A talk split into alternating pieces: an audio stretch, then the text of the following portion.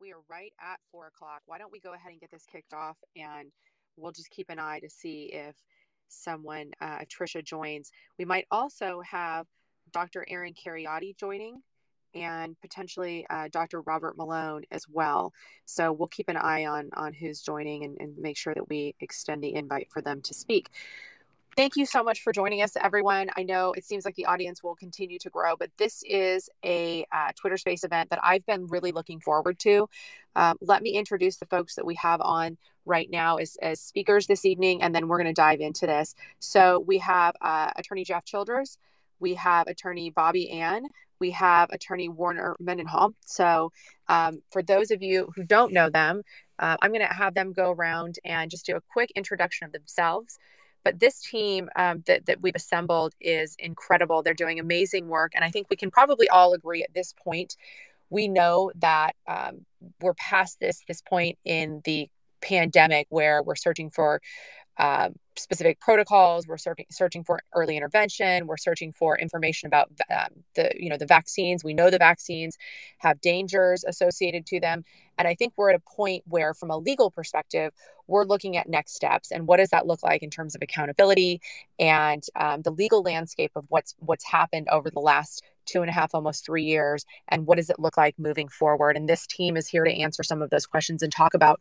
what they have right now that they are working on. So, welcome to everyone. Uh, why don't we start with you, Warner, if you don't mind um, unmuting yourself and just doing a quick introduction? Sure. I've been practicing law since the 1990s. Uh, uh, my practice has had a large focus on uh, corporate and government responsibility and accountability. Um, we have seen uh, that governments have extended their powers prior to this crisis. We had already been litigating a number of those cases before COVID ever came along, but this has been an absolute explosion of of uh, behavior uh, using power that government does not have at local, state, and federal levels. We have lawsuits at all of those levels. Uh, and we have a number of lawsuits under the Federal False Claims Act. So the first one is against Pfizer. That's Brook Jackson's case. He's the uh, clinical trial uh, uh, Federal False Claims Act case. We've sued a number of hospitals as well as testing for COVID. The PCR tests are fraudulent. We know that. The manufacturers have, have committed fraud, we believe.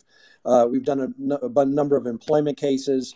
And then we're very well known for the education cases because we've sued uh, six state schools, including the Regents of the University of California, uh, Ohio U, Miami U, uh, uh, Bowling Green, you know, so six total. And then we've sued a number of school districts as well. Uh, and we have actually worked in other levels, every single level you can imagine throughout this process. So I'll, I'll move on. I've got a lot more I could say, and uh, I appreciate uh, being on here tonight. And thanks for everybody listening.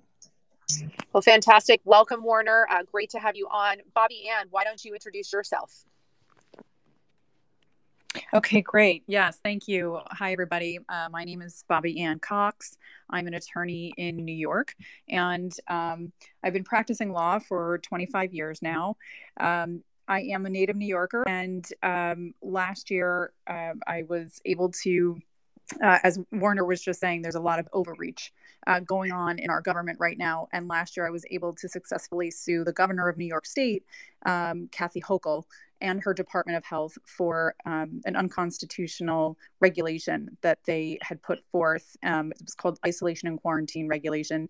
Um, and it basically uh, allowed the governor of the Department of Health to lock up workers under suspicion of having a communicable disease, no proof needed, um, for undetermined amounts of time and uh, with no no way to get out of quarantine once they locked you in quarantine. So um, I, I was uh, working with a, a, group of New York State legislators, um, uh, Senator George Borrello, Assemblyman Chris Tague, Assemblyman Mike Lawler, who is now Congressman Mike Lawler, and um, we we won the lawsuit last summer. Um, there was an election in November, uh, and of course, nothing happened because the governor was running for election, and uh, she won. And now their six month deadline to appeal my win um, came up, and they have asked for an additional two months to be able to appeal the case. Um, so I'll get into that a little bit a little bit later. But um, basically, in here in New York, we are we are still in the phase of of pushing back against the tyranny and the overreach. Um, we we haven't quite gotten to the stage of holding people accountable yet. So we're, we're still fighting phase one here. Well, we're excited to have you on the call. Um, I can tell you that it seems like New York is, is, very similar to California in terms of where we are legally and what's happening with incredible um, overreach of the government, things that I never would have thought we would have seen. We certainly are in, in, in pretty historic times right now. Um, so, Jeff, why don't you introduce yourself and a little bit about where uh, what you're working on, and then um, we'll turn it over to Amanda, and then we'll go from there.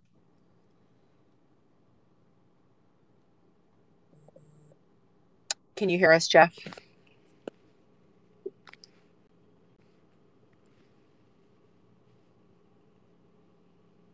Do can you hear us? All right. Well, Amanda, do you want to talk a little bit about Vaccine Research Foundation? Can you guys hear me? I can hear you. Awesome. Thanks so much, Laura. I am just here to represent the Vaccine Safety Research Foundation. Um, we are partnering with the Unity Project tonight, as well as uh, Warner and his team getting ready to put on our COVID legal conference upcoming in March. And so I'll be putting some things in the chat about that, and I'm sure that will be coming up as a topic of discussion. But I'm here to answer any questions about that conference. Uh, as the event director mandates, I've come back to work and, and helping put on this next event to um, support the team in Atlanta, Georgia, March 25th and 26th. And so the Vaccine Safety Research Foundation, Steve Kirsch, the whole team is excited to partner with everybody to put on another great event. Fantastic. I know. Uh, okay, so why don't I turn it over? I think Jeff, we've listed you as a speaker. Do you are you able to speak now? Yes. Uh, hey, Laura, can you hear me? I can. Great. Thanks for uh, putting me back in. Um, no problem. So I guess I am the uh, token lawyer from the free state of Florida. Um, I up until 2020 practiced uh, pretty much only in the area of commercial litigation, which is businesses over contracts and things like that. Um, you might not intuitively uh, imagine this, but in my county here in Florida, we were at ground zero for mandates, and we had one of the first mask mandates in the country, countywide and that's when I started uh, my foray into constitutional law. And I sued the county here over their mask mandate. Uh, and to my knowledge, um, I obtained the only appellate decision in the country finding that mandatory masking is presumptively unconstitutional. That's Green versus Alachua County from the first DCA. And anybody who's interested in this stuff, I encourage you to look that opinion up, and you'll you'll really love it. Uh, after that, we started taking on vaccine mandates, and once again, we had one of the first uh, um, local government mandates, at least in the state, and we defeated that. We got a preliminary injunction against it. Uh, we started helping people with um, exemptions, and we set up a website with a lot of information on how to get exemptions. And we had group Zoom meetings where we would have uh, up to 100 people at a time coming in, and we would advise them on filling out their um, exemption paperwork, you know, all over the, the country. Um, we've been working with the uh, the state here on model legislation from you know late summer of 2020. I've sued uh, hospitals. I've sued school districts. Um, we've had a, a, pretty good record. We have great courts here in North Central Florida, where I'm located, fortunately. And um, now we're really focused on accountability and that's sort of what we're gearing up for. Although we're still helping a lot of folks with uh, exemptions, um, in particular college students and medical um, professionals. Um, we're also representing doctors in cases where they're being examined by their boards or um, Blue Cross Blue Shield for prescribing ivermectin and things like that. That's it in a nutshell. All right. Well, welcome to everyone that that's on this panel and speaking about this. I know uh, the World Health Organization, I think a couple of days ago, made a statement that they believe that um, we're still under a pandemic state. And I know that the Biden administration has recently stated the state the, the state of emergency essentially will be over on May 11th. I'm not sure he is is so confident that that will happen on May 11th, but I think we all are well aware of the fact that there has been uh, really egregious violations of um, the rule of law in this country in every state. Uh, including states like Florida. So I'm actually glad, Jeff, that you're on and you can speak from that standpoint. Um, but we know that there are some states that are certainly worse than others. I know, Bobby Ann, you're dealing with a lot of what we're dealing with here in California. And Warner, why don't you talk a little bit about the event that's coming up in March? Because I think that's going to be really powerful. And then we'll start diving down into some conversation about uh, what's happening legally in the country to to stop. Um, not only I know the work that you guys have done uh, around stopping the vaccine mandates, which we've seen that start to fall off, um, but also how do we get accountability for folks that have been damaged over the last two and a half years uh, from this country's response to the COVID 19 pandemic? So, with that, I'll turn it over to you, Warner. Okay. Um, yeah, I think we're going to have a great conference. Um, and, and thank you, uh, Bobby Ann and Jeff, for uh, presenting at that conference, by the way. Um, we have a bunch of attorneys coming. Um, we have uh, Dr. Pierre Kory and Ryan Cole have also agreed to come they're going to probably give a, a, little bit of a talk, but they're going to sit on a panel regarding uh, the boards and the certifications and what's going on with them legally. Uh, so it's not going to be so medically focused, it's going to be legally focused. And we have a number of areas that we're going to cover uh, employer mandates at all levels, uh, including military, education mandates at all levels. It's unbelievable, but some of these schools, these universities, are still imposing mandates on these kids. It's really a hazing just to get through a university uh, these days. Medical licensing, of course, um, and then fraud area. And I see Brook Jackson is on here as a listener. Hey, um, and and that's going to particularly focus on the False Claims Act. And Brook has agreed to appear at the conference and discuss, you know, what's going on with her and you know how the federal government treated her in the process and what it's like to be a whistleblower because it's a very uh, unique position to be in and she's been very courageous to step up. But we're also going to look at under the false claims act what we call VAERS fraud uh, all hospitals are required to report and they are not. And reporting for adverse events includes if one of your vaccinated people or one of your patients that you know is vaccinated, uh, so called vaccinated, I should say, uh, if they get COVID, that's an adverse event that's reportable. Every one of those should be uh, filling up the VAERS uh, system right now. Furthermore, we're going to look at SBA and PPP fraud. That is in the hundreds of billions of dollars, and then whistleblower protection as well. So big, uh, you know, big topic there.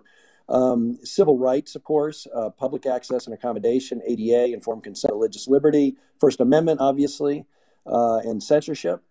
Um, we are also starting to look into vaccine injury pathways. Um, you know, how do we hold people liable uh, for vaccine injuries? How do we hold employers liable for vaccine injury? How do we hold Pfizer liable for that? Um, we are looking at uh, various uh, methods there. Hospital negligence uh, is a big one.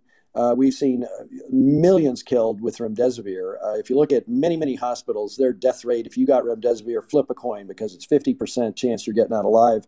Some are as high as 70% death rates. So uh, we also see with remdesivir that a lot of that was not indicated uh, for particular patients, which gives us a pathway to sue that hospital for that patient, which we have uh, started down that pathway already.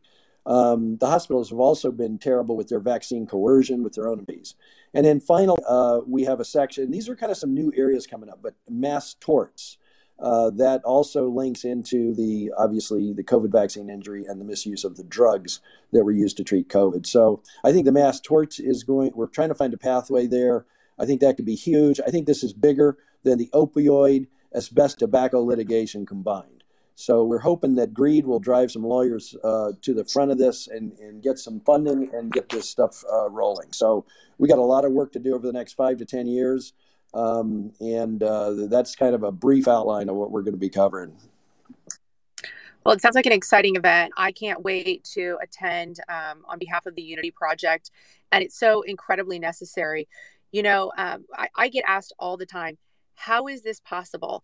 When we have something called the the constitution and of course we have state constitutions and it seems like those have been um, all completely trampled on i know here in california we have uh, what we believe to be a first amendment violation uh, in ab 2098 and dr aaron kheriaty is going to join hopefully uh, in the next 15 minutes he can talk a little bit about the the ruling that they just got on that um, but I'd like to just open it up to to some of the attorneys. I, you know, we we get asked at the Unity Project quite often how is it that um, it is legal to mandate uh, people to vaccinate their children, as an example, in order to attend school? And I know, Warner, you said you're addressing that. So um, I'd just like to open it up to the panel. And Trisha, thank you for joining. Um, I, I'm excited to have you on. So um, maybe maybe you can tackle that, um, and then and then I'd like to hear from the other panelists. Do you want to hear from me or Trisha? Uh, let's start with Trisha, and then um, I'd like to have all of you take turns kind of weighing in on this. If Trisha can't hear us, it looks like you're on, on mute, Trisha. If you can't hear us, Warner, what, why don't you go ahead and take that? You know, right off the bat, I think people need to realize how much success we are having in the court. Um, you know, look at the Supreme Court. It overturned two out of the three issues that were before it last January. Um, you, you know, the courts are actually performing their role.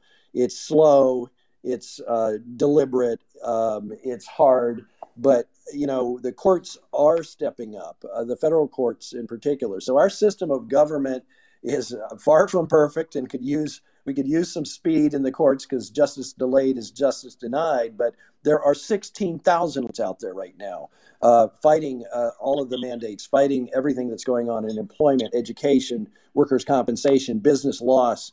Um, you know, so I, I, see the attorneys. I wish there were more of us doing this.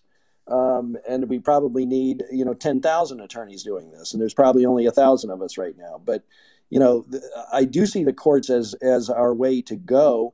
Um, you know, rem- let's remember, courts are to moderate violence in society, and they are actually doing that by providing some remedy for people. If we don't have the court system to correct the wrongs that have occurred here, then people do turn violent. I mean, that's what the courts do, and I think people forget what the role is.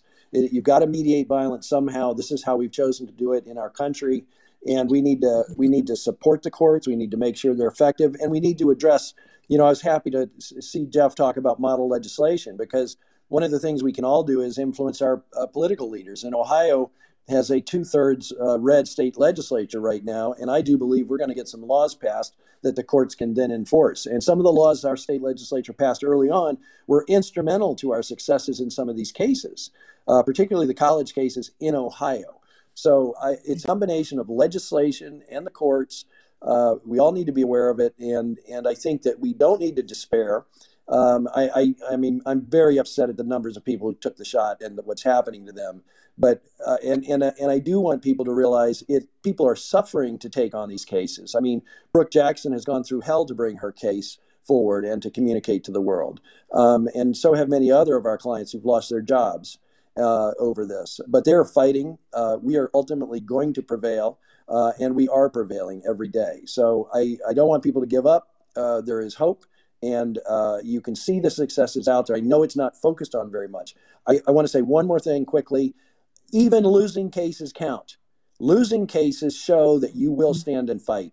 So even the attorneys who brought a case that lost, which we brought some of those too, um, even those cases matter because those school districts are going to have to spend money uh, and energy and time to defend those cases. Thanks.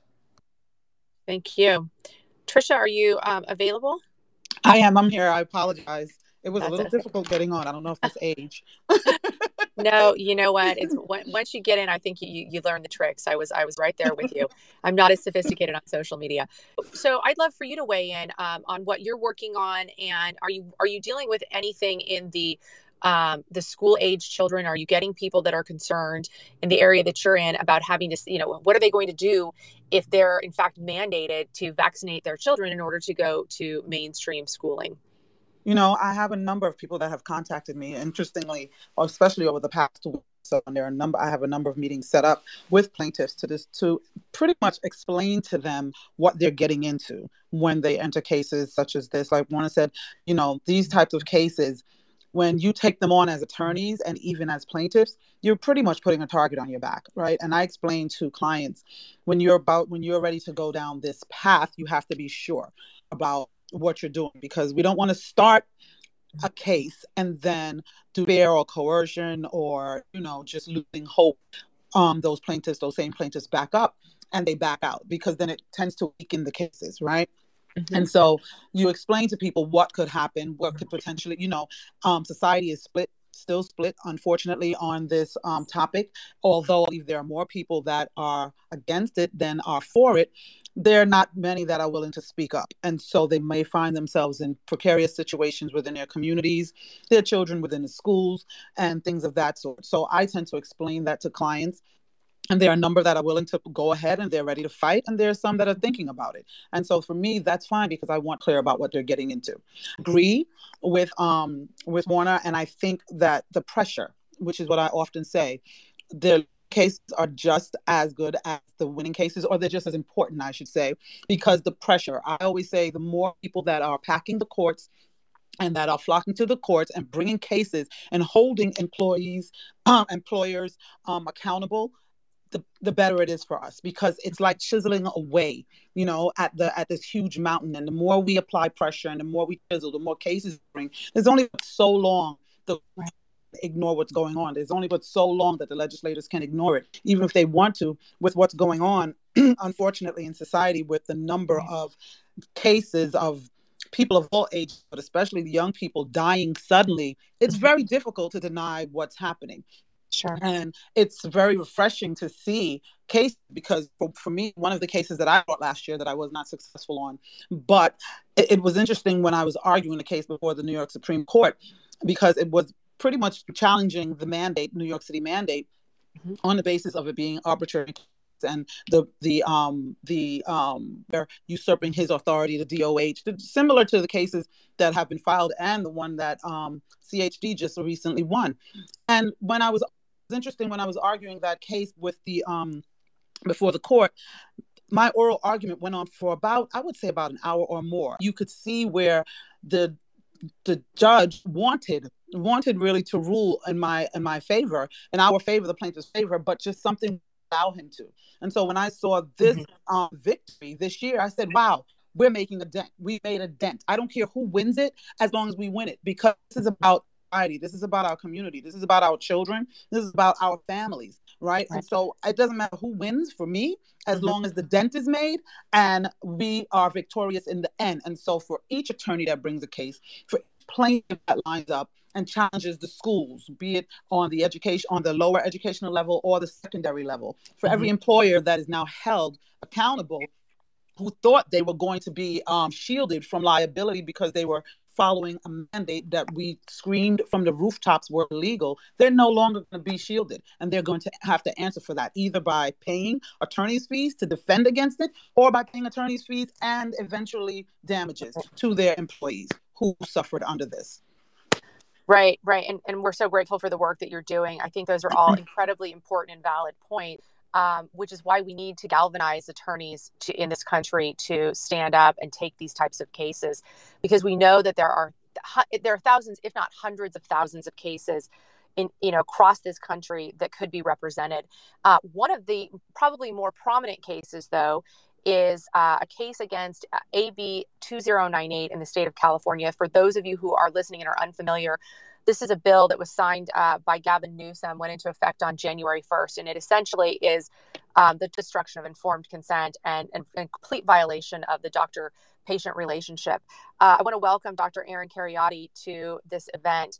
He is one of the plaintiffs in this case, and they actually just had a really big win. So, so Aaron, welcome. If you want to fill everyone in um, from a legal standpoint, what what happened, and then maybe we'll get some of the other attorneys to to weigh in on that. I'd, I'd actually like to hear from Bobby Ann about what's happening in New York, and if you have any similar legislation that you're concerned about. After we Sure. hear from Aaron. Thank you, thank you, Laura. Great to be here. Great to be with all of you. Um, I see Brook Jackson in the audience too. I don't know if she'd be interested in coming up as a speaker, but if there's time, it would be terrific to get an update on her whistleblower case as well. Um, which, Fantastic. uh, I've, I've uh, listed you as an option to speak, Brook, if you if you decide you want to jump on. Okay, Okay. so AB 2098 was passed by the California State Legislature, signed by the government uh, toward the end of last year, and went into effect officially January 1st. Um, this is a law that uh, Unity Project and several of our affiliates had opposed from the very beginning. The law empowers the state medical board, which is responsible for licensing physicians and disciplining physicians, empowers the state medical board to discipline a physician, potentially uh, removing their medical license.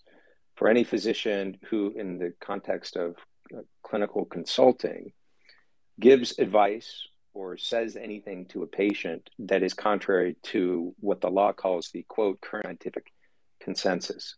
Uh, the law also uses the language of standard of care, which is um, sort of redundant, actually. If the law was only that physicians have to follow the standard of care, then it wouldn't be empowering the medical board to do anything new because the medical board already has the ability to discipline physicians that, that do things that are contrary to the standard of care uh, when that has been clearly established for the treatment of an illness.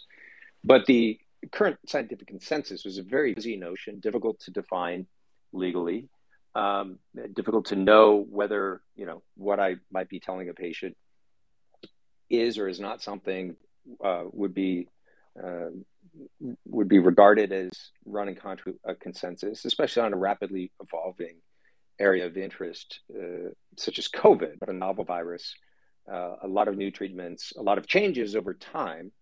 Um, even studies that have been done on COVID, the, the outcome of those studies don't remain static and fixed. Uh, vaccine efficacy is a good example of that. Uh, depending on when you do the study, the vaccine efficacy uh, can uh, change actually quite quite quickly. So, mRNA vaccines now that for the initial two doses of the mRNA vaccines, efficacy against infection uh, and severe disease w- was better uh, if you tested efficacy shorter, um, shortly after you got the shots. So within a month or two of getting the shots. But then if you tested efficacy again after six months, efficacy had dropped very significantly, below 50%, actually, below the threshold that was necessary for FDA approval. So whatever efficacy you got from those shots was at best very short lived. Um, and with subsequent booster shots, you saw the same thing an initial uh, bump in efficacy again. Uh, and so if you tested at the peak period, it could look like shots are offering some sort of benefit. But then if you uh, tested a month or two or three out, you you rapidly saw efficacy wane, and in fact, it, it dropped off even more quickly for each subsequent dose than it had for the previous doses. So you you have you have th- uh, things that are rapidly changing. You have new variants of a virus. You have novel treatments. You have conflicting evidence all over the place because people are still trying to figure things out. And so a law like this, um, uh, we feared would have a kind of chilling effect on the practice of medicine, not knowing whether what I'm saying may or may not get me into trouble with the law and get me into trouble with the medical board. The net effect would be basically physicians playing it safe and physicians being unwilling to say anything that might contradict uh, the government's preferred policies on COVID. I think that's precisely how the law would have been interpreted. And so, what I argued at the Senate when I testified against law was, uh, among other things, that uh, this should not be seen as an ideological issue. It's not a left, right, liberal, conservative issue because I don't know anyone in California, liberal or conservative, who would want to go to their physician and ask their physician a question about COVID, not get the physician's honest opinion. Uh, no one wants a physician with a gag order. No one wants a doctor who is reading from a script written by um, the California Department of Public Health or any other public health bureaucrat or bureaucracy. Um, now, you, you may be skeptical of your doctor's opinion or your doctor's recommendation, fine. You know, the patient has a right to go get a second opinion. The patient has a right, of course, to decline their doctor's recommendation or to question their doctor's recommendation or to go do their own research. Great. Uh, but again, uh, no one wants to go see a doctor and not have their doctor actually respond to their questions truthfully with their own uh, professional judgment, their own professional opinion. So that was one one very serious problem with the law. Uh, so we, uh, once this law was passed, uh, we were obviously very concerned. Uh, many, many doctors were very concerned about what was going to happen with this law in California and the fact that this, this California law was sort of a trial balloon for the rest of the country. Um, people outside of California are, are, paying very, very close attention to this law and to the and to the lawsuits that are challenging it. I think precisely because people know that if, if this flies in California, there's going to be many other states that will try to implement uh, the same kind of restrictions on medical freedom uh, and the same kind of restrictions on physicians' free speech. But to make a long story short, um, that's kind of by way of background. Five physicians, myself included, in California have filed a lawsuit challenging this law in federal court, arguing that it violates um, physicians' constitutional right to speech, and also arguing that because the language of the law is uh, fuzzy and not precise, it also violates our equal protection rights under the 14th Amendment of the Constitution. One of the implications of the 14th Amendment is that a law has to be sufficiently clear so that a person can know whether he or she is or is not violating the law. right? Laws have to be written with sufficient clarity. The definitions in the law have to be uh, sufficiently precise that I can know whether I'm about to say is or is not in accord with the law. And without that, uh, again, you have this kind of you have this kind of chilling effect, which may have been the intent of the law in the first place. It, it may not have been the case that the medical board was planning on going after a whole bunch of physicians under the uh, the authority of this law. You know, perhaps making a public example out of one or two would have been sufficient, and the rest message. Um, and so, our, our case uh, followed on a, another case, also physicians, that had been uh, essentially thrown out of court on the grounds the judge in that case determined that the physicians lacked standing to challenge the law because their particular medical specialties were not ones where they were treating COVID patients directly. Um, and we made some some arguments uh, to to deal with that standing issue, and the court found last uh, that we did have standing to bring the lawsuit. So we we cleared that major hurdle, which is a thing. Uh, there was an accompanying uh, or, a similar case uh, brought by Children's Health that's challenging this law as well. And uh, so the judge in in our case uh, basically made a ruling that would that would apply to both our lawsuit and the CHD lawsuit. And so one of the things that we asked for, we petitioned the court for what's called a preliminary injunction against the law, and that would essentially halt the implementation of the law while our case is being heard. Um, unfortunately, the law went into effect January 1st, and we didn't get the hearing until the end of January on that preliminary injunction. Uh, but during those few weeks when the law was in effect, I'm aware that anyone was disciplined uh, under that law by the medical board. And the second piece of good news is that last week, not only did the court decide that the plaintiffs in our case, uh, myself and four other physicians, do have standing to challenge the law legally, but the court also granted our preliminary injunction, meaning that now that law is is uh, paused. It's uh, it's it's held in abeyance. It's not being implemented. Uh, can't be enforced until the court makes a final ruling, and that's good news. Not only you know because doctors and patients right now in California at the moment don't have to don't have to labor under the, the threat of that law, but it's also good news to get a preliminary injunction awarded.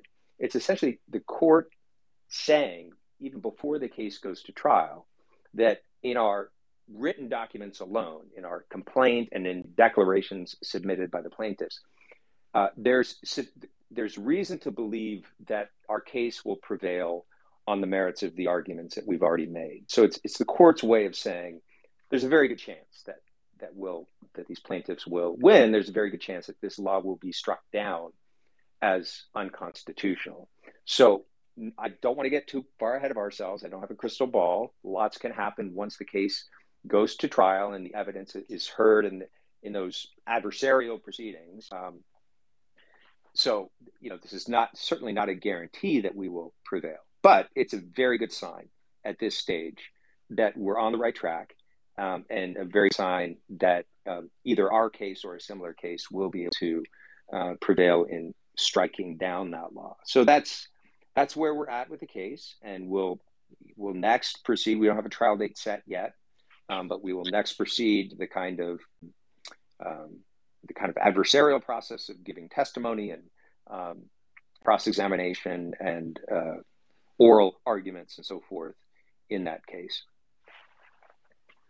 That's fantastic news, Aaron. Um, thanks for giving us that update. I mean, this this I know you and I have spoken to this many times. This represented something that was really astonishing um, in so many ways.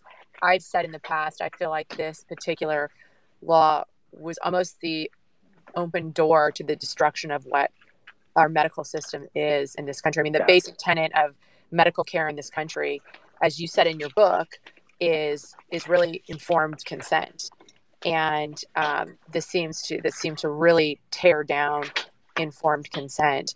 So I would love to get uh, maybe Bobby, if you want to weigh in on Bobbie Anne, excuse me, if you want to weigh in on your thoughts on this and tell us about what's happening in New York and the work that you're doing and, and what you're seeing. Yeah, so um, I, I, think that the the judge's ruling in Aaron's case is is a great start. Um, I reached out to Aaron when, when I read the good news, and, and it's it's really you know it's a small win, but it's a it's a big win at the same time because that law um, is is wholly unconstitutional and needs to be struck down. Which you know if if the courts do the right thing, I, I believe it will be. But you know here in New York, we we are facing um, some proposed legislation that is is pretty astounding. Um, to my knowledge, we don't have that same exact type of bill uh, or law that Aaron is fighting currently in the courts. Um, but here in New York, we have, uh, you know, we're, we're in a terrible position, um, legislatively speaking. The, the Democrats have a supermajority in both the New York State Senate and the New York State Assembly and the governor mansion and the attorney general's office. So we have literally one party rule in in New York, uh, which we have had for for several years now. Um, one party rule by any party is very dangerous because um, there are no checks and balances. So. Um, you know, we have a bill right now that's that's uh, being proposed. It's been proposed the last couple years um, that uh, is would require all New York schools also all the schools in the state of New York to um, teach comprehensive sexuality education to children starting in kindergarten. Wow. And going through 12th grade. So um, that that has a lot of support. This proposed law has a lot of support right now in both our state assembly and our state senate. Um, and it's I I, have read the bill. I've wrote written a Substack article on the bill. Horrific. Um, it is basically an abolition of parental rights. Mm-hmm. Um, it, it, it takes away your ability to, to say when your child learns about, um, you know, sex and sexuality and all of this. Um, we have another bill uh, that's proposed currently in the New York State Assembly um, that would allow minors of any age to be given to give um, their own consent to have any medical procedure done, uh, including surgery um, and it can be done without parental consent or knowledge. In fact, it can be done over the objection of a parent. Mm-hmm. Um, but the the bill provides that uh, you know no matter what, the the parent is getting and, and, and needs to pay the bill. Mm-hmm. Um, and and if there's insurance involved, the insurance company is forbidden by this bill to um, parent know what they're paying for. So um, it's it's again complete abolition of parental rights. I mean, it's it's absolutely uh, unconscionable that they would even be pushing this uh, to become a law. Um, you know, of course, we have uh, Dinowitz is is well known in in to New Yorkers who um, are fighting against the the uh, the tyranny. He has proposed, you know, last couple years mandatory COVID shots for all children K to 12 to attend school in in New York State. Um, you know, there, there's another bill um, that's set forth uh, in both the Senate and the Assembly. Um, requires all adult vaccine records to be given to the state of New York. You know, I mean, it, the list goes on and on. There, there are so many horrific bills that are just, you know, so um, offensive to to our constitutional rights and to our uh, really our society, our societal norms.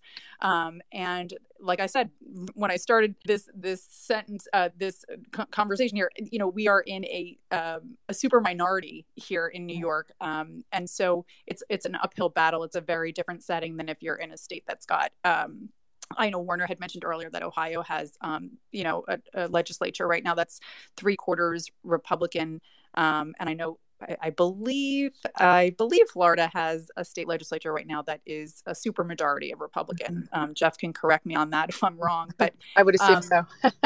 yeah, so it's it's very um, it's it's an uphill battle. It, it's very upsetting to to a lot of New Yorkers, and that's why you've seen uh, so many New Yorkers flee the state uh, in the last few years because it, they just feel like the the insanity is just un, you know it's unleashed and it's um it's it's a decision that people are making for their families. Hey, I'm I'm going to leave New York and I'm going to go to another state because you know it's more free and not as um, the, the government overreach isn't as as obvious and restrictive and scary. And right, so you've seen a mass exodus from New York. Well, we see that here in California as well. I feel like we're all at some point going to all all roads point to Florida apparently. Um, you know, and, and what's interesting is as you as you go through and you list out what's happening in New York, it seems very similar to what's happening here in California. Um, and, and, I would like to invite all of all of the panelists um, that are speakers to just jump in at any time. Uh, I want this to be conversational in format, but I would just ask all of all of the the attorneys and even Dr. Kheriaty, you know, we get at the Unity Project on a regular basis people reaching out to us saying, What do we do from a legal perspective? And it's everything from, Hey, you know, my kid, I sent my kid to school and my kid was vaccinated without my knowledge or consent, and now they're vaccine injured. Um, to we have someone that we know um, that has a family member that committed a minor infraction. It's a misdemeanor, and they were given the option of um, doing a kind of picking up the trash on the side of the road for a weekend if they're vaccinated. And if they refuse to show proof of vaccination, they have to go to, to jail for 30 days. So now the criminal justice system itself is being weaponized. Um, and I know Warner, we talked about um, the the mental the mentally ill. I know this is something that Dr. Kheriaty I, I probably has a strong opinion on, um, and how the mentally ill, in order to receive treatment, are needing to be show proof of vaccine. So again, I, I want to open it up and, and, and just have you guys jump in. Let's have this just be a, a conversation about what's happening, even at a granular level, at the individual level, and how people are being impacted. Well, I would love to hear from Aaron about that. Uh, what we're seeing in is that vulnerable populations are being coerced uh, to get the shot to get social services at many, many different levels, including children's services, mental health services, drug addiction services. And I mean, one of the things that jumps to mind, especially with someone who is mentally ill, is what's their capacity to even give consent. So I see Jeff wants to jump in. Let's let him take the stage here. Thanks, Warner. Um, just before we left the you know, sort of roundup from around the country, um, I did want to take a bigger picture at the legal landscape because, um, you know, as somebody who's been in it from beginning, like Warner has, um, and this should be encouraging to a lot of people, I have seen a sea change from the courts with regard to these COVID issues.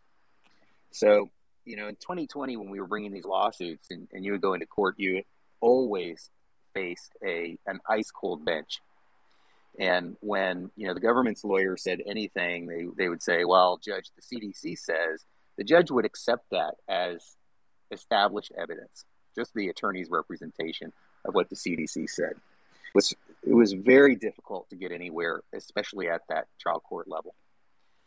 But at this point, what I'm finding, and I'd be curious to know what my colleagues think, um, I'm finding that I have at least a 50 50 shot of getting a receptive judge who's curious, who's skeptical of the government's claims, and you know wants to hear um, about the um, you know what I would call the heterodox position.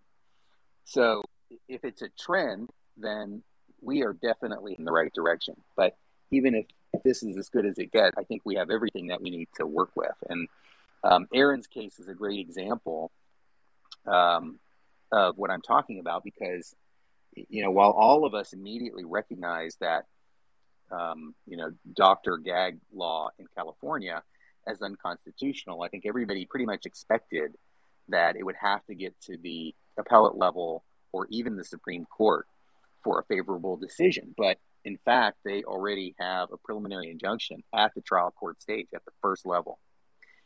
And I, I don't want to pass by that particular fact too quickly. It's incredibly significant. Uh, for people who aren't familiar with the standard to get a preliminary injunction like Aaron got, the judge has to find, among other things, that you're uh, substantially likely to prevail on the merits. That's one of the elements the judge has to find to grant a preliminary injunction to shut down a law. So, in that sense, the, the judge already forecasting where he's headed ace. And so, uh, you know, again, you never know, but uh, you can't get a better early indicator in a lawsuit than that. And so things have changed a lot. Um, and it's so much better. And I, I, would also say, you know, I agree with Warner, we don't have um, anywhere near enough lawyers in this space. And, you know, I think all of us are working as hard as we can to get on these Twitter spaces and speak at every opportunity and educate more lawyers and get more of them into the fight. having said that, there are more lawyers filing cases now than there ever have been. And um, again, to me, it looks like a trend that is just continuing to increase. Couple that with the um, freedom of Twitter, and that a lot of information is is now freely um, coming out that was suppressed before. And so there's a lot of public education. And why that's important is because those are the people that are going to be on our juries. And it's important that they get to hear both sides. And even if my they think their minds are closed or whatever, having those additional sources of information makes it so much easier for us lawyers when we get in to um, to court. So there's a lot to be encouraged about, and I'm I'm really excited about where we are. I mean, you know, I thought I was working hard before, but but there's so much opportunity right now.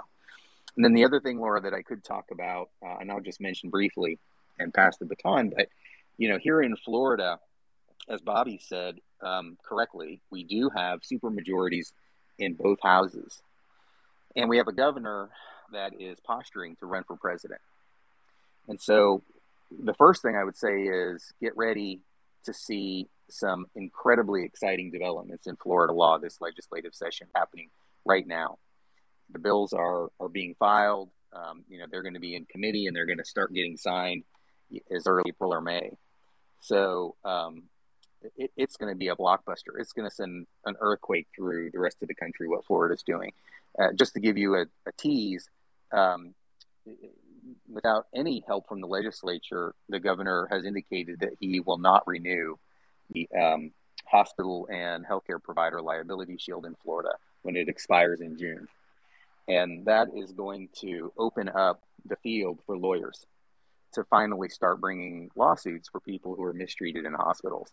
So um, there is a lot to be encouraged about. It's almost hard to count all the ways, but I'll stop there and, and we can talk more about that later if you think it's interesting. Yeah, I think I, I thank you, Jeff. I think it's all fascinating. Um, you know, and it's inspiring too because that is the kind of response that we we need to start seeing trickle across the country. It feels very much like up to this point we've seen um, California and, and at times New York becoming the tip of the spear for really bad um, legal response as well as, as legislative policy. So um, that is it's inspiring, and I definitely would love it. Some you know if we get the time to dive into that. Maybe we can turn it over to Aaron. He can talk a little bit about um, the the the folks that are most risk and how we're using uh, the COVID vaccine to co, you know, there's the, the situation they're in to coerce them into getting the COVID vaccine. Um, and again, um, I, I, really encourage everyone on the panel, Tricia, Bobbie Anne, Jeff, Warner, all of you to jump in and just and, and, and really express your thoughts on this from a legal standpoint. You guys are all the experts, and really, you're what's you're the you're our line of defense against what's happening in this country. So, Aaron. Yeah. So, the, I mean, the vaccine fanatics have become endlessly creative with uh, different ways to coerce people and all these forms of coercion from the threat of losing one's job under an employer mandate to uh, the threat of losing access to social services or psychiatric services or other medical services. All of this is not just wrong, but so so egregiously wrong and contrary to sound medical ethics. I mentioned the principle of in- informed consent, which was enshrined at Nuremberg, which gives every adult of sound mind the right to consent or to decline a proposed medical intervention and to make that decision on behalf of their children who are not old enough or cognitively mature enough to give consent.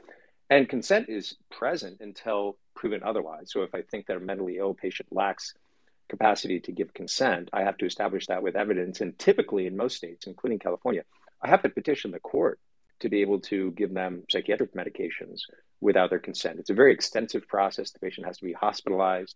There's an adversarial court hearing called a Riese hearing here in California. The patient is represented by a lawyer. I mean, there's a lot of protections for patients' rights to decline a psychiatric medication, even when even when they're hospitalized involuntarily. Uh, in fact, in California, if a patient is hosp- hospitalized involuntarily for a psychiatric issue, maybe they're acutely manic um, or they're schizophrenic and they have uh, an acute psychotic episode where they're hearing voices and and um, endorsing delusional beliefs. Even then, even then, um, I cannot medicate them uh, without establishing that they lack consent, and that that requires an extensive legal process actually uh, to do that, even to do that, you know, for a few days or a few weeks while they're in the hospital. So um, all that is to say that um, those same protections are entirely absent now with the COVID vaccine regime. Um, so we are not treating patients with the same regard when it comes to this particular medical intervention that we would treat them for any other medical intervention, and that's that's clearly wrong.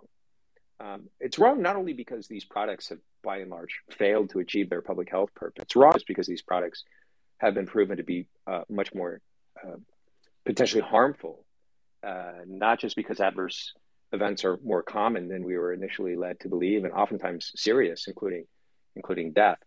But even if that wasn't the case, even if this these these did prove uh, to be as safe and effective as we were told initially, it would still be wrong to force them on people, just from the st- standpoint of sound medical practice and sound medical ethics. That that argument that we heard early on that well, even if you're not going to benefit, you should still do this for the sake of others. Um, that social solidarity argument uh, didn't apply to these vaccines. We knew right out of the gate that they didn't stop infection and transmission. So this was always a decision about the individual uh, risk benefits to the recipient of the vaccine. And where there's risk, there has to be choice, um, even if even if it's a small degree of risk, which in this case it appears not to be a negligible risk to take these vaccines. Um, so, uh, so th- this is this is wrong for many medical reasons uh, related to these particular products and their failure to deliver, um, and the um, and the adverse consequences that we're seeing evidence for basically mounting by by the week. But it's also wrong, even aside from all of that. It's it's wrong. It's wrong to intervene in someone's body intrusively in that way. It's wrong to force even a good and beneficial medical intervention on patients. I have patients decline routinely things that um, that I believe would be good for them in, in my own medical judgment, and I respect that. I may not agree with their decision, but I respect the right to make that decision. Um, you know, when I chair the ethics committee at, at UC Irvine, we would routinely get consults for patients that were declining even life saving medical interventions. And they had the right to do that, e- even if it would foreseeably hasten their death. You know, we, we could try to persuade them if we really thought they were making a serious mistake in, in declining a medical intervention that was likely to be really beneficial and likely not to be harmful. Um, after we attempted to um, per- persuade them, if they if they had capacity, uh, they had decisional capacity, they understood the risks, benefits, and alternatives uh, to that decision, uh, and they made that decision. We respected it, and it shouldn't be any different when it comes to uh, these or any other vaccines. But somehow we've uh, we've allowed this COVID vaccine regime to to continue to steamroll people um, and to steamroll their their fundamental rights and freedoms, and um, and not only not only have we violated their rights in that regard, but we've actually medically injured them. Uh, we've killed some people and we've disabled others through the overzealous, um, uh, uh, forcible uh, treatment of people with this vaccine. So I, I think I think it's completely um, unconscionable what's happening uh, to people in the legal system, what's happening pe- to people who are trying to get mental health care. Um, uh, first of all, because typically they're not given accurate information about these vaccines, which makes real informed consent impossible. Um, but also because when when they're disinclined to take the vaccine, they're punished um, and they're pressured and they're they're cajoled or they're the, the carrots and sticks of you know, do this, or literally you're going to spend some time in jail, uh, or you know, do this, or you're not going to get access to um, uh, things that you that you qualify for in terms of social services or care that you need in terms of mental health services. Um, you know, this is uh, this is absolutely I don't know what the word for it is. Um, it's it's I, I, find it I find it disgusting and um, it's extremely distressing to me that more physicians and uh, more public health uh, professionals haven't stood up and, and denounced this kind of practice. I want to broaden the discussion on this a little bit. Um, you know, it is not just the shots, folks. we have dealt with hundreds of families that faced informed consent decisions about the drugs that are given in the hospitals. You know, the remdesivir, the morphine. I mean, we're looking at these records uh, right now in cases. And I can tell you that these hospitals have taken uh, informed consent and have basically thrown it out the window. And in fact, Catherine Hewig is on the call. She's listening right now. She sent me an article from JAMA. It was an editorial saying that the hospitals want to move to something called informed assent. And uh, that is asinine, I believe, but informed assent. And they say it's a more acceptable approach because you get the family to relinquish responsibility about life and death decisions to the clinician, which then goes on and stops the treatment.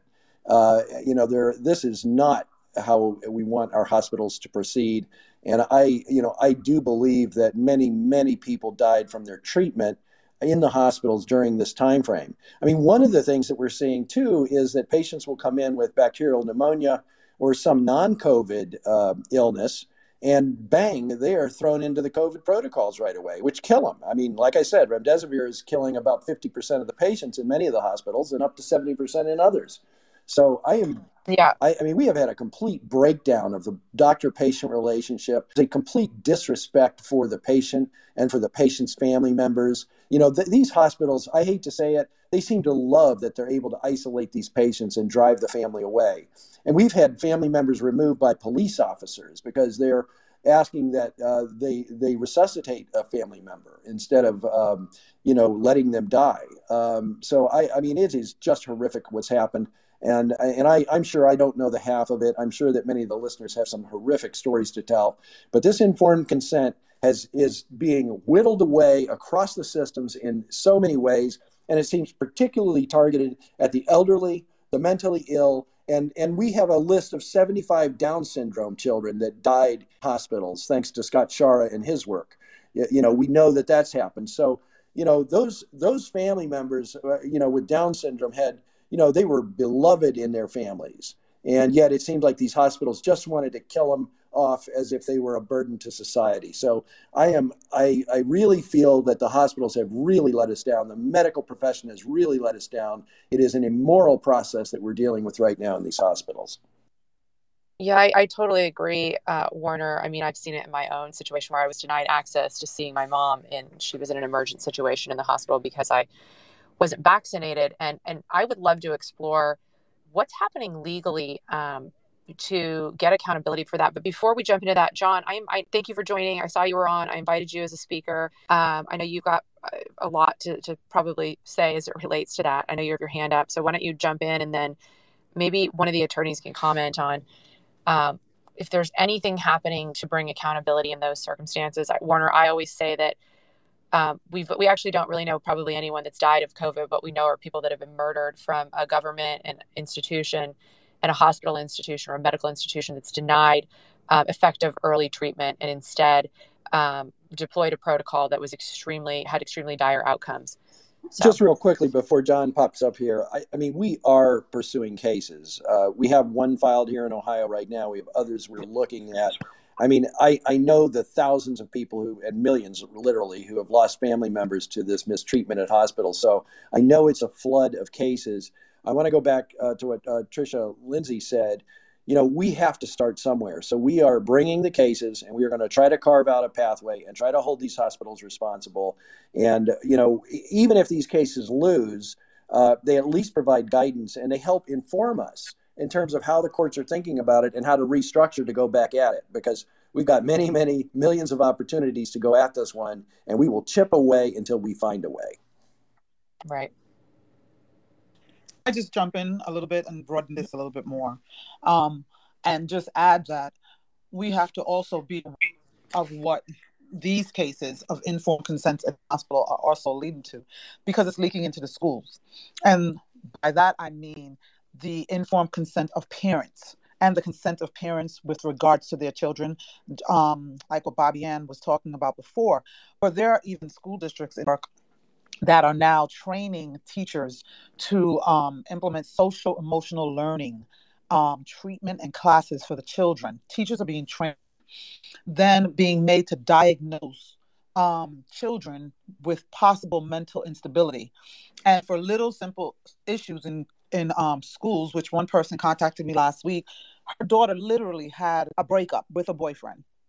A breakup with a boyfriend. She had a bad morning, went to speak with her counselor, and now I was contacted because they may need legal representation because the counselor has not stopped contacting this young lady and has now referred her mental health treatment in the hospital. And so they're using um, these they're they're using these um, how can I say these programs, these bills, this this this this attack on the parents' right to um, to um, govern their children. They're using it and they're attacking it for a greater for a greater purpose down the road. And I mean, they have children that are taking um, surveys in school, and the surveys are not the typical surveys as far as I, I, don't know. They're asking them questions that has to do with their private medical informa- private medical information, um, about thoughts on certain topics that parents are unaware of. I mean, topics that are that are private, that are pretty much inappropriate, and that a lot of parents um, that are now finding out are objecting to. But yet the schools have gone ahead, handed out these surveys, and they're using it to pretty much diagnose these to use it as a as a um, a tool to funnel them into the mental health industry, literally. And so that's another Trojan horse that we're looking at, and it's all being used. It's Trojan. COVID is like a Trojan horse, bringing in so many different dynamics, and the dynamic is pretty much an attack completely on our constitutional rights, parental consent and governance over their children, and with the individual governance over their over their own bodies. And so we have to continue and I don't think we can emphasize that enough.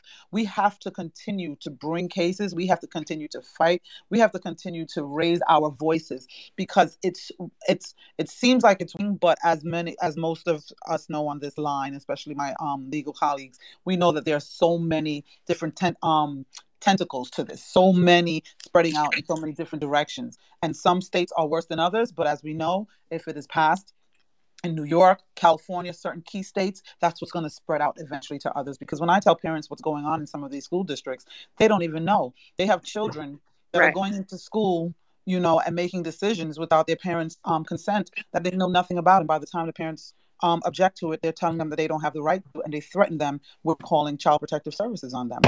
Right. Yeah, I mean, I, I totally agree with you. I mean, we have LAUSD that it's it's known. I mean, it's in their curriculum that says that uh, if, if children are seeking gender affirming care, that it is to be kept secret from the parents. Um, you know, I, I was laughing in California. They had a bill that defeated. It said kids as young as 12 could make their own medical decisions without, with or without the knowledge or consent of their parents. But if you take a child under the age of 18 to get their ears pierced, you have to get you have to show a form of ID and sign a parental consent form. It's it's absolutely it, it's beyond asinine. It's, it's quite dangerous. Um, so let's let's turn it over to John. Uh, John, why don't you introduce yourself, and then I, I know you've got some statements that you want to make. Um, yeah, hi. Thank you for bringing me up, Laura. Uh, it, this is Laura, right? It is absolutely good to talk yeah, to you. To talk to you again. Um, so I'm just going to stay in the vein of the conversation rather than switch over to any of my um, uh, schedule of my legal stuff. But for the crowd here, I'm just an engineer, and uh, I fought the mask order. Um, the governor actually rescinded the order and reissued another order with an exception in it just to get around my lawsuit and take my standing. Um, then I sued him over the the uh, the vax issue because I was going to law school at 56 years old, got thrown out for not getting vaxxed, and um, and that's not right. So I'm suing the state and federal court, and the vaccine stopped. Uh, but it's it's a it's a legal labyrinth of negotiating various things like standing.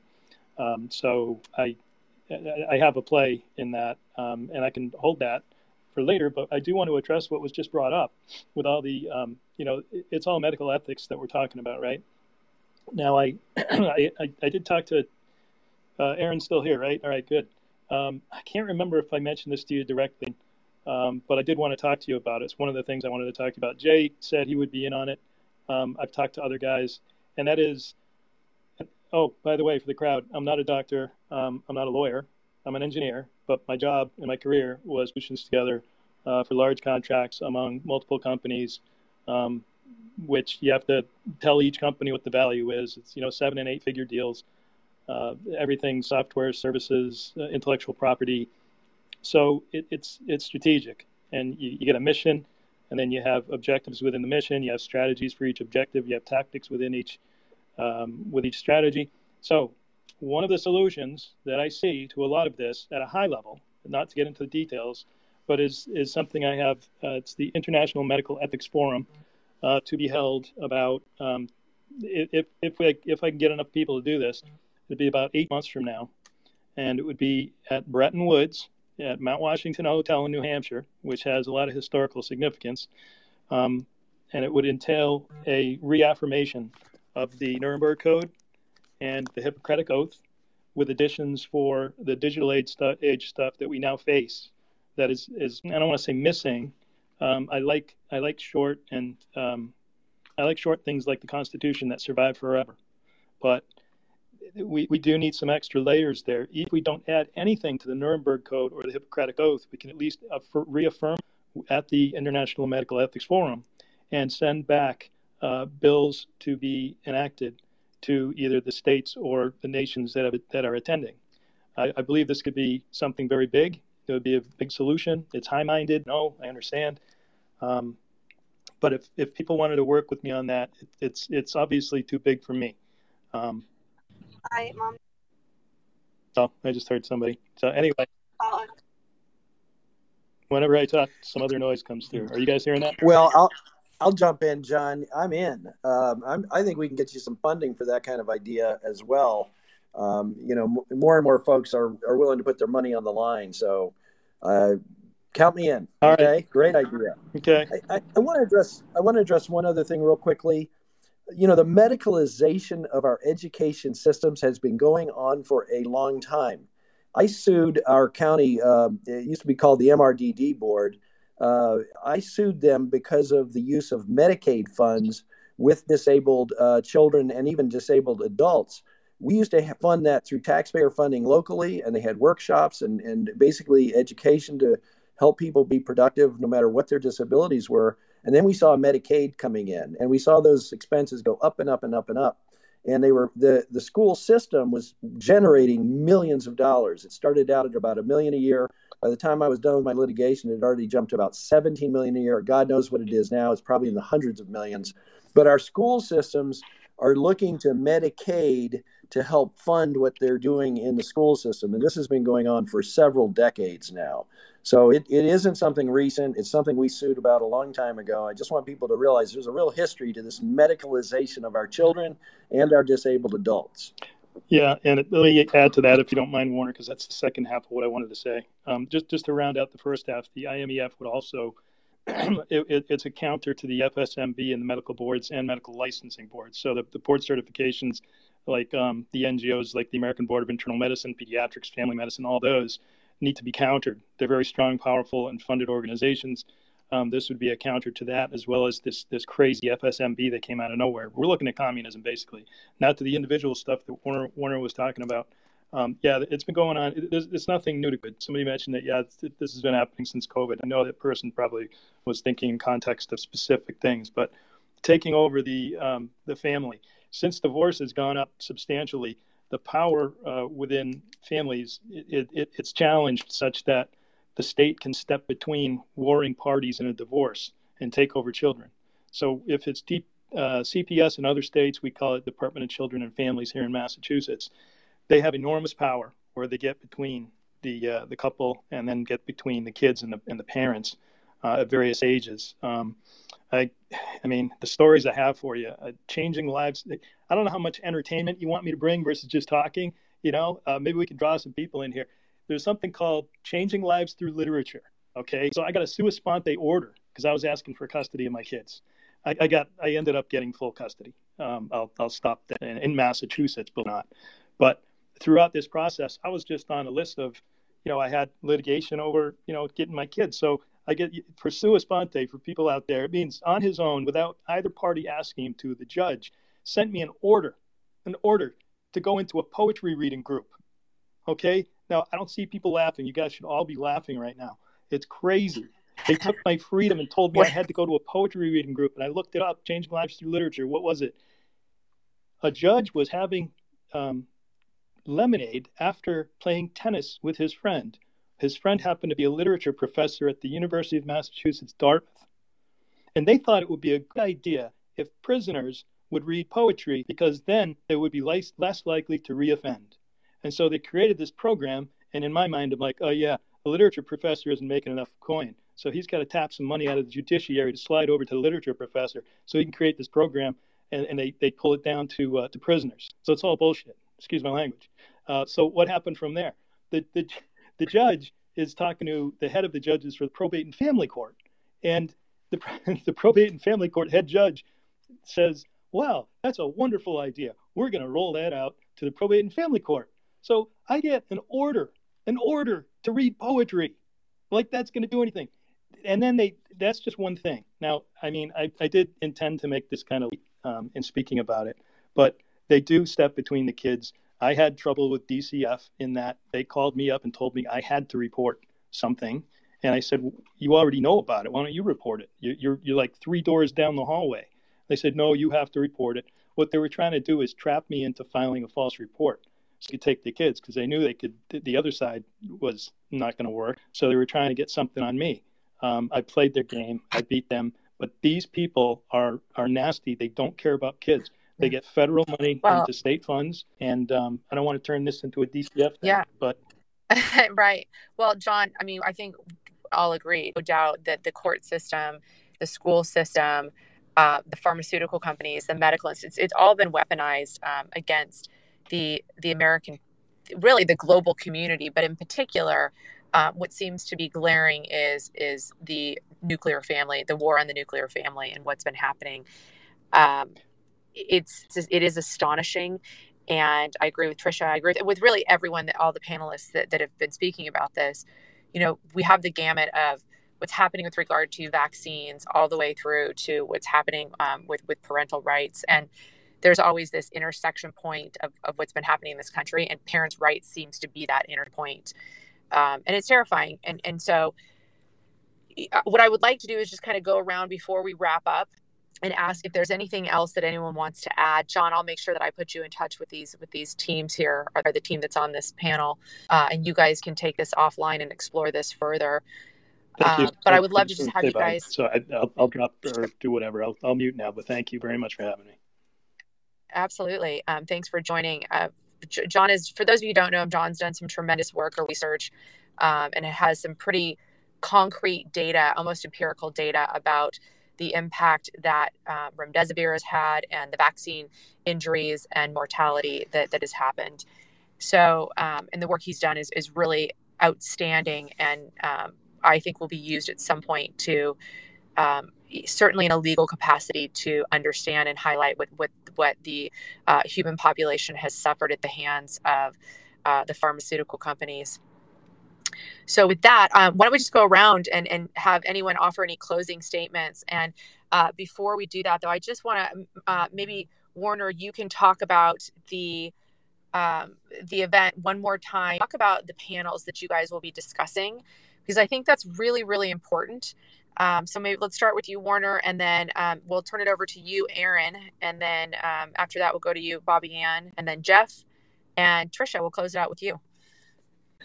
All right. Uh, yeah, it's the same. It's the list that I said at the uh, outset. But uh, Friday night, I know Steve Kirsch is having an event uh, to to talk uh, generally with people. So uh, please attend that as well if you get down there on Friday. Um, that would be Friday, March 24th. Then, and you know, we want to have these panels, you know, open up the discussion among the attorneys in terms of what is working in their cases. And obviously, employer mandates were huge in terms of trying to salvage those jobs, and we are now litigating those under ADA, workers' compensation, EEOC, state civil rights claims, uh, education mandates. I, I almost can't believe we're still dealing with this. I, I just, you know, these universities are supposed to have smart people at them, but they are really stupid, especially the Ivy Leagues. We've seen an incredible push in the Ivy Leagues. Uh, so we are still dealing every day with the education mandates. Um, medical licensing, obviously, you know, we've seen this attack on doctors here in Ohio and around the country. Um, so we need to get strategies uh, to deal with the medical licensing, the board certification, um, you know, the privileges at hospitals. They're denying privileges to these docs. So, and and we're going to have obviously uh, Pierre Kory will be there and Ryan Cole on that. Um, you know, fraud. I I just the fraud that has been uh, le- released on the United States by this COVID uh, program is unbelievable at every level. Uh, everywhere we look, I mean, we literally went in and rank ordered uh, the SBA monies. We're rank ordering the PPP and just trying to start picking those off from the top. Um, you know, we have pharmaceutical fraud, we have clinical trial fraud. Uh, you know, Brook and I saw a, a, prosecution on a clinical trial, and we're like, we're looking at that prosecution. It's like, no, how come the federal government wouldn't prosecute over here? And I will say this about our federal government too. I, I, I need to always say this we have patriots within the government. We have patriots in our education systems, and we have patriots in our hospitals.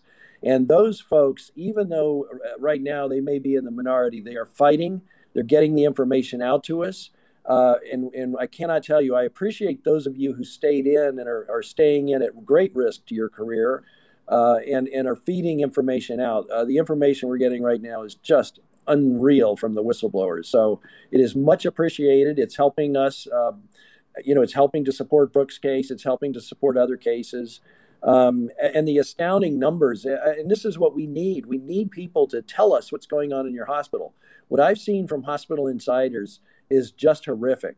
The administrations know what they're doing. Um, you know, I know I know that hospitals like Johns Hopkins are projecting out that they are going to have less pediatric work to do or less pediatric patients. I shouldn't shouldn't say that less pediatric patients, but more complicated things. They already know this.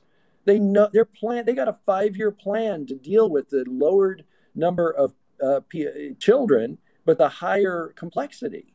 It's already built into the system. They know what's happened and they know what's happening, and they're planning for it. For God's sake, uh, you know, civil rights. Uh, you know, obviously that that is just across the board. There's all kinds of issues. Um, you know, obviously with Facebook, Twitter, all of our social media. And um, I, am I'm, I'm just thrilled with how the courts are going on that. I think they're going to going to get us uh, straight on the First Amendment issue. Uh, we have a long way to go with ADA access, though, and and accommodation with hospitals and doctors' offices that are still requiring masking of people, uh, even to show up, or perhaps, like we said earlier, uh, that you get these COVID shots. Um, and then for the future, you know, we'll be discussing vaccine injury and what we can do there. Um, and I do think we're going to be able to open that up uh, in certain ways, uh, especially because employers mandated it. They should be held accountable, especially because universities manda- mandated it. They should be held accountable. In fact, we're looking, you know, we've put a call out for a person who was felt forced to get a shot at one of these private universities or colleges. Uh, we want to hear from you. Um, we want to make an example. We want to hold them responsible for what they did. Um, hospital negligence, of course, uh, we're working on that. We've already talked that. And then finally, you know, how do we break through in the mass tort area to get, you know, to get people recoveries? And you know, another thing that we've been looking at, which I'm, I'm not sure what the pathway is, but we're working it out, is under the Alien Tort Statute from 1789. So we're looking at how foreigners can hold uh, Pfizer, for example, accountable. And a number of lawyers are looking at that. And I can tell you it's very complicated. There's a lot of pitfalls. But uh, Pfizer has been held accountable in the past under the Alien Tort Statute. And I can tell you by my research, they've suppressed all of the news reports and everything else to get the complaint. In one of those cases, I had to hire somebody in New York City to go down to the courthouse to get it. Now, most of these lawsuits and complaints and things are all electronic now. They're all scanned in. It's easy to find. This one was not easy to find, but we have it. Um, so that's I, I think it's going to be fantastic, and I think for people just to get to know each other, and we're going to provide materials, and of course we have uh, open resources for everything we've done. If any attorney wants to jump in and help out or take on a case, I mean, we'll try to point you in the right direction for what we know, uh, and then. You know, finally, I just want to re-emphasize: even the losing cases provide guidance for future success. I, I so you you attorneys out there who you know, are trying and, and sometimes losing. God bless you. Uh, we, we are paying attention to what's going on. So thank you, everybody, for letting me speak tonight and for being on the call here. Thank you so much, Warner, and thank you for the work that you're doing. You're certainly leading leading the charge here, and we're so grateful. Aaron, do you have anything that you wanted to say before we close out? Uh, yeah. First of all, I just want to thank the Unity Project and you, Laura, for hosting this conversation. Uh, you, the Unity Project, was first out of the gate, recognizing the uh, problems with AB 2098 and a whole slate of legislation. There were actually 10 bills that the Unity Project was opposing in California, connecting grassroots efforts all over the state to oppose these bad bills in the last legislative session. Uh, they defeated eight out of those uh, 10 bills. And so we're, we're not having to file lawsuits against those other eight, uh, in large part because of the efforts of Laura and her team at the Unity Project, uh, which I'm proud to be a part of. Um, and then the ones that got through, you know, our, our case is looking good so far and, um, and and the other law, which has to do with tracking vaccination status in a centralized database. Um, hopefully, there'll be opportunities to challenge that law on privacy grounds and so forth. So, anyway, take a look at the Unity Project website. Um, you know, consider supporting their work. Uh, California is the tip of the spear. Unity Project is is focused now not only on what's going on in California, which is usually the leading edge of these changes, but also supporting folks in other states that are facing uh, similar fights, providing a template on how that um, maybe maybe another day I'll talk a little bit about another federal case I'm involved in, the Missouri v. Biden case, uh, which was filed by the state attorney general of Missouri and Louisiana, uh, alleging uh, that the federal government has been colluding with social media companies like Twitter and Meta to suppress the free speech rights of Americans, and arguably social media companies as private entities can censor. There's legal debate about that, but uh, it's at least debatable. But no one, no one doubts, and it's not debatable that the federal government could do that. It's a violation of First Amendment free speech rights. There's four private plaintiffs in that case. Myself, two of the authors of the Great Barrington Declaration, and a nonprofit group in Louisiana. And um, the documents we've uncovered so far in that case indicate not only was this happening, it was happening at a much vaster scale than we even initially suspected. And um, and what we suspected has also been confirmed by the Twitter files, if you've been following uh, those emerging stories as they're posted. Um, and so we have a we have a vast government uh, censorship regime, uh, a sort of public-private partnership uh, that's evolved here, where the government is is putting companies to do their bidding, and the companies are. Uh, we're seeing initially some resistance is put up, but they they're worn down and they're eventually conscripted for government purpose. Uh, and so this is a story that I think all Americans should be following. All Americans should have an interest in. Um, and you should have an interest in this, uh, even if you're not active at publishing or posting on social media. And the reason is the Supreme Court has affirmed in several free speeches that the right of free speech is not just about the right of the person who's uh, constrained from speaking. Uh, that's problematic enough. But uh, free speech is important in American law and is a basic, uh, you know, fundamental human right, also for the sake of the recipient of the speech. In other words, you have the right to information. You have the right on debated or debatable questions to hear both sides of those debates. And what we saw during COVID, one side of these debates was entirely suppressed, and um, public health authorities were able to project what was really a false scientific consensus um, and tell people to follow the science. And, and people thought they were following the science, whereas in fact they were just following the television. And uh, people like the, the speakers on this call and other physicians who were calling into question um, our pandemic policies and calling out the harms of those pandemic policies were systematically silenced um, and sidelined, not just by private news media, media or private social media enterprises, but we now know also by the state, by the federal government. So the Constitution is really um, just a piece of paper unless Americans are willing to stand up and defend their constitutional rights. And my last, maybe parting piece of advice is you may say, well, I'm not an attorney. I'm not a doctor or a lawyer. I don't have a microphone like, you know, the host of, uh, of large Twitter spaces might have. So what can I do? Um, besides sort of maybe cheerlead some of these efforts from the sidelines. And I think there's a lot that ordinary Americans can do. And I'll, I'll just leave you with one concrete thing that you can begin doing is um, this censorship regime was so powerful that I think a lot of people internalized the prohibitions and internalized censorship such that uh, you know many of us started censoring ourselves in conversations or in public settings. Maybe we thought we were the only one who had these questions or had these doubts or were skeptical um, about what was going on, and uh, and just as, as as cowardice and timidity can become contagious, I think we saw that during the pandemic. Courage is also contagious, and uh, um, and so take take the risk. First of all, notice when you start to self censor. and then maybe take the risk and stick your neck out a bit in that in that conversation at work or in that conversation among your family or your your peers and uh, you know be willing to to challenge what looks like a strong consensus be willing to ask pointed be willing to draw people's attention maybe to sources of information they weren't aware of. And, and you may find two or three other people coming out of the woodworks and thanking you for doing that. You know hey i was thinking the same thing you were thinking or uh, you follow the unity project too and they're doing great work or whatever. And uh, and now you have an ally. Now you're not not so alone. I think when people are cowed into silence that's how essentially that's how totalitarian regimes develop um, you know they, they begin with these external controls and external forms of censorship but eventually um, you know less and less of that is needed because people have internalized uh, the the regime to such a point where the, the questions no longer occur to them. So keep asking questions. Don't outsource your common sense. Don't outsource your rationality uh, to so experts. Um, all of you are capable of spotting logical contradictions. All of you are capable of spotting when people are being insincere uh, or duplicitous. And I think once Americans, uh, you know, in, in, a, in a critical mass begin reclaiming their um, the right to speak, the right to think, the right to ask questions, I think this whole edifice that we've been talking about today will begin to collapse. We're already seeing chinks in the armor. We're already seeing cracks in, in what I call the mega machine. Um, and so definitely there's some positive developments on the horizon.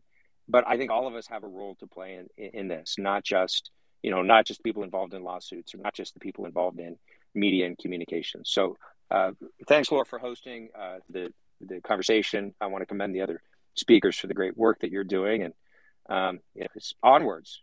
Mm-hmm. Well, thank you. Thank you, Aaron. Uh, we greatly appreciate it. Aaron is our chief of medical ethics and truly someone who um, you want to talk about extreme sacrifice.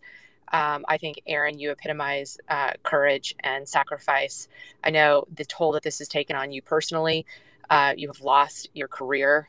Uh, I know you've rebuilt a, a, career as well, but you certainly um, and the Marine Corps, they say "Ductus exemplo," which means lead by example, and you, you certainly exemplify that. So we are honored to work with you at the Unity Project, and uh, obviously keep up the good work that you're.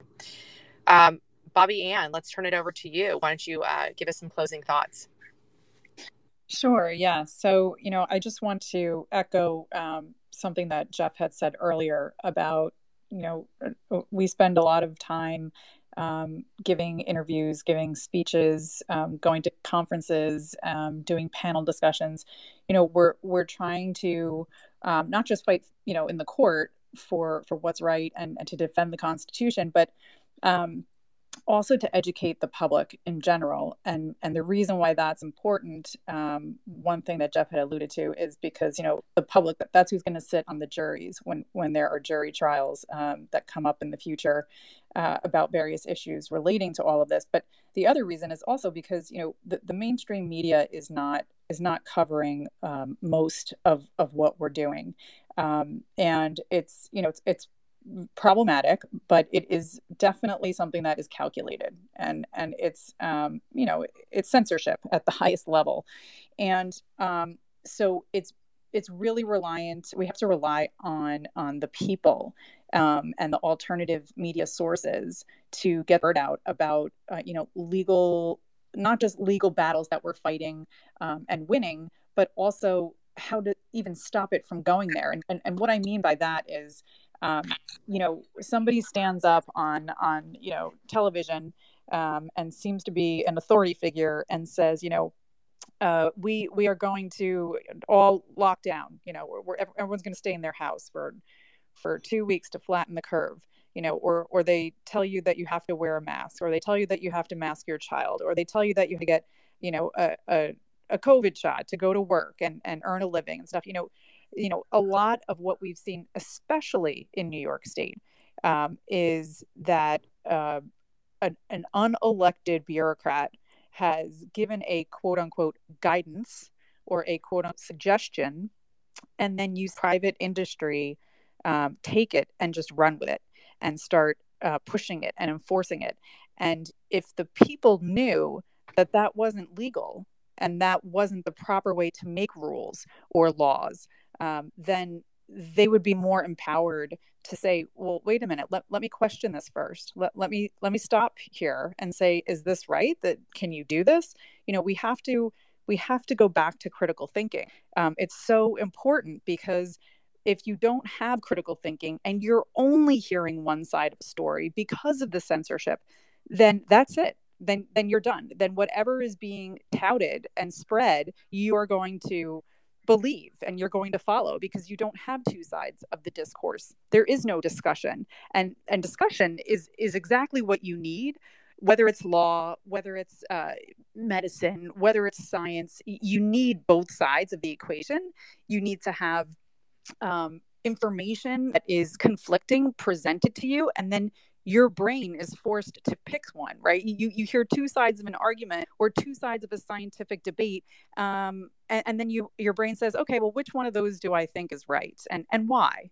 Right? So we have to get back to that um, but we have to kind of do it in, in a, a, backwards manner because we don't have we naturally don't have the two sides of the discourse happening because of the censorship. So you know things that that people can do um, like what aaron was saying you know things that you can do to get involved you don't have to be a plaintiff in a lawsuit. You don't have to be a lawyer. You don't have to be a doctor uh, you don't have to run an organization like the unity project. You know those are all amazing things that that we are all doing but you can every every person can do something and every person needs to do something because it's all hands on deck at this point.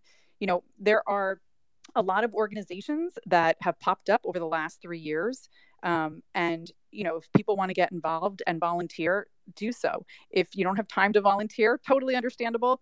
Um, you know uh, make a donation and support an organization that that is doing some frontline work um, you know a lot of things happen because um, like Aaron said, courage is contagious. So you see somebody stand up, or you you watch a video, you listen to a presentation, um, you watch an interview, and you hear this person, and you say, you know what, they're right. You know what, I'm going to do that too. I'm going to stand up too. I'm, I'm this information. I'm going to tell my friends. I'm going to tell my neighbors. I'm going to tell my family, and that's how this is going to get done by sharing the information the old fashioned way because mainstream media is never going to pick this up um, and and and if they do it'll be you know to a minimal amount. Um, so it's super important. I hope people can can for example take the the link to this um, and and share it. I hope people can come to the event um, march 25th in Atlanta. It's going to be a fabulous, fabulous event. I'm looking forward to it. Um, and I want to thank Laura. Thank you for having me on. Thank you for everything you do at the Unity Project. Um, and thank you to my colleagues on the call. You guys are you guys are all champions. Thank you for for being a part of this, uh, Bobbie Anne. I know you are really behind enemy lines and in the trenches in New York, as we are here in California. And um, I'm just I'm really inspired uh, by the work that, that you guys are doing. You certainly are. Uh, every one of you are the line of defense um, by by what's happening in this country. Uh, Jeff, why don't you uh, give us some of your closing thoughts, and then I will close us out for the evening. Sure. Thanks a lot, Laura, and thank you for uh, this uh, very interesting and informative Twitter space tonight. Um, very professionally run, and I appreciate the invitation. Uh, I'll just uh, finish with some quick comments. Um, three points. So first, uh, just to let people know, um, one of the projects that I'm real excited about is we're building an online repository for COVID-related evidence.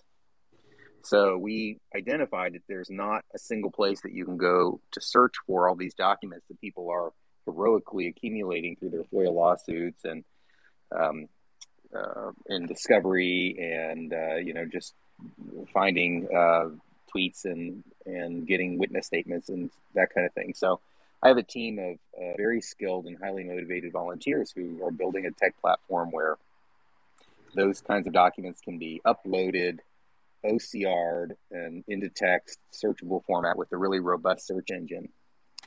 Um, and we're super excited about that. So that's one thing.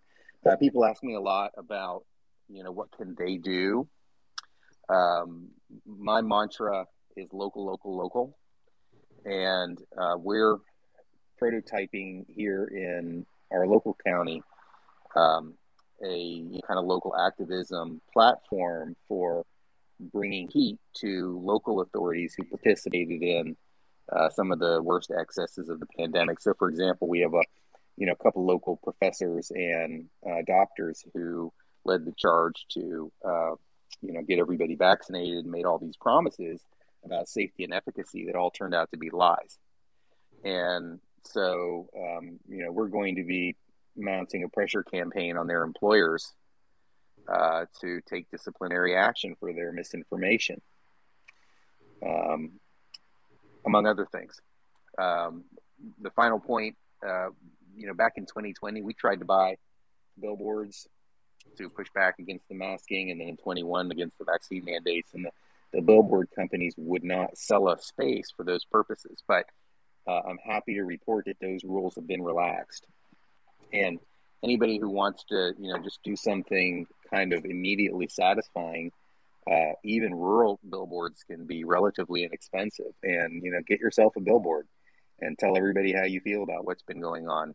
You know, maybe work with a couple other folks to to scrape the money together. Like I said, it's not expensive, and we're going to be uh, field testing some of that here. And I hope to um, have a little packet uh, of how tos and do's and don'ts for folks soon. Anybody who wants to follow any of this stuff is welcome to sign up to my Substack, Coffee and COVID, uh, no charge. And um, I routinely report on you know regular COVID news as well as uh, updates on these kinds of things and tips. And so, with that, uh, I, I, thank my colleagues for all their their wonderful thoughts and the information and the the courage uh, that they've all shown and um, stepping into the crosshairs when nobody else would do it. So thanks again. Jeff, uh, tell us one more how people can follow your Substack. Sure. The easiest way, we have our own URL. You can go to www.coffeeandandcovid.com and uh, it'll take you right to the Substack. Fantastic. Thanks for joining. Uh, you are a wealth of knowledge. Keep up the good work. Uh, I do want to connect you with John, who's an event, the other speaker. He's got um, an unbelievable database that he's put together. So I want to do that offline. I think you guys can can really, um, I think, develop some some powerful information together. That'd be great. Tricia, let's uh, let's hear some closing thoughts from you.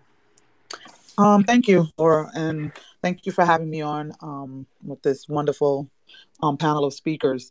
And thank you to the Unity Project for the work that they're doing. I'm not going to belabor it. I think my colleagues have touched on a number of different aspects, and I share their opinion. I, what I will say is that the Army, there is a first line of defense. There are different ranks, and everyone, every rank or every division, every portion. I'm not a military person, but I'm, I'm sure you all can imagine what I'm saying. Um, they each have a role that they play you have the first line of defense and you have the second line that goes in. You have some coming from the ground. You have some coming from air from the sea. Um, but the fact is that they coming and they keep coming and every part plays their role. And that's what i tell people who often ask me what they can do. Find your role and play your part. And every every effort is important to this war because that's what we are in. We are in a war. And if everyone just does their part we will win eventually. And we are winning, which is why we're seeing the tides changing in the courts and things shifting. We just have to keep at it and keep going and try our best to stay positive as we're going through. And so I look forward to the event in a few weeks and once again being amongst this wonderful group of people. You all have a great night. Fantastic. Well, thank you everyone for joining this evening. Um, one thing that I will I will close this out with is thought that um, this is not going to be, unfortunately, the last time that we see our uh, rights infringed upon, unfortunately. And it's folks like like the, the folks that are on this panel that are uh, really putting at their own careers at risk um, in order to step up and to speak the truth and to defend the Constitution, to defend the American people, and, and even the global community in some sense.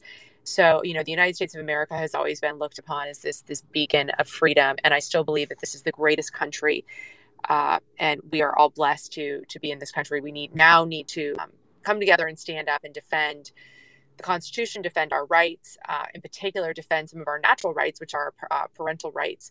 So, uh, for those of you that are interested in the work that the Unity Project is doing, you can go to theunityproject.org. Uh, we're putting together strategies and campaigns uh, going into 2023 that we will map out for the entire year to stand up and uh, against what's happening and to support the, the legal initiatives, to support uh, the work that Aaron Kheriaty is doing. Uh, for those of you who don't know, Aaron Kheriaty has written a book. It's one of my favorite books. I encourage everyone to go out and read it. Um, so so look that up. And thank you again for attending. Uh, we will post this on the unityproject.org. So if anyone is looking for a recording of this, you'll be able to find it there. All right, everyone, have a fantastic evening. Thank you so much for joining. Thank you so much. Thank Thanks, you. everybody. Bye bye.